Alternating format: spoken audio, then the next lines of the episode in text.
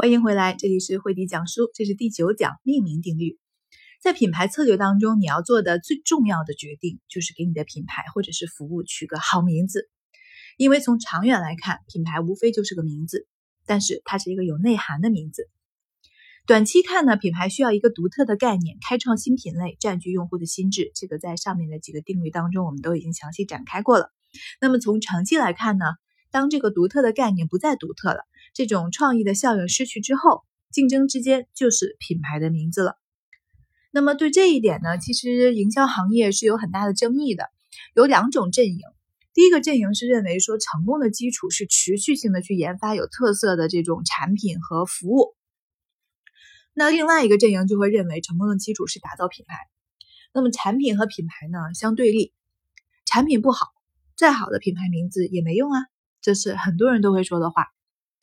这里面呢，就暴露了一个问题：劣质的产品成为了营销中的替死鬼，被用来证明品牌无用论。我在这给大家举个例子，是我最近亲身经历的一个事情。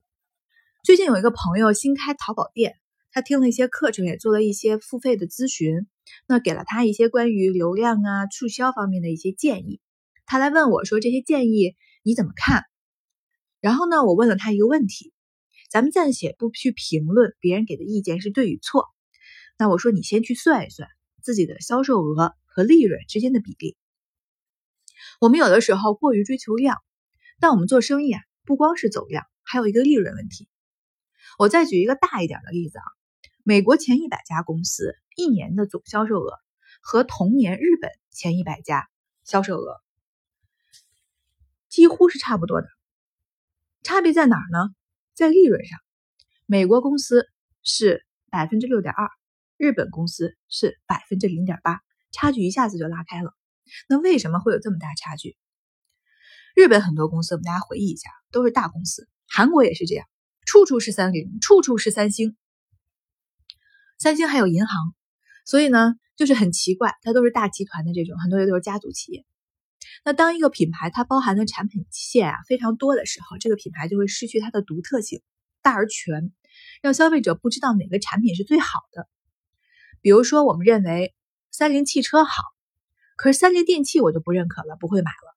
那电器呢，我可能就会选择另外一个品类第一的，它更专注于做电器，我们会认为这个更专业一些，这就让三菱加在一起的总利润摊薄了。